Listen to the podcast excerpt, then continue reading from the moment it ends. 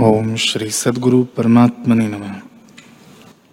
श्री वशिष्ठ जी बोले, ही राम जी,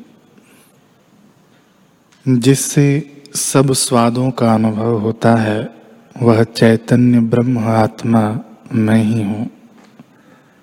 जिसका चित्त स्त्री में आसक्त है, जिसको चंद्रमा की कांति से अधिक मुदिता है, और जिससे स्त्री का स्पर्श और मोदिता का अनुभव होता है।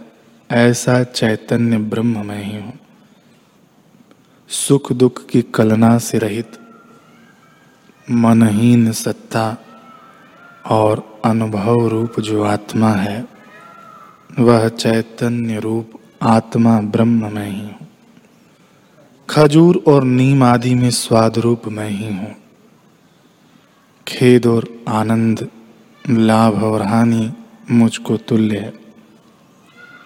मैं जागृत, स्वप्न, सुषुप्ति और साक्षी तुरीय रूप आदि अंत से रहित, चैतन्य ब्रह्म निरामय हूँ। जैसे एक खेत की ओखों में एक ही सारस होता है, वैसे ही अनेक मूर्तियों में एक ब्रह्म सत्ता ही स्थित है। वह सत्य, शुद्ध, सम, शांत रूप और सर्वज्ञ है। जो प्रकाशक और सूर्य की भांति है, वह प्रकाश रूप ब्रह्म में ही हूँ और सब शरीरों में व्याप रहा हूँ।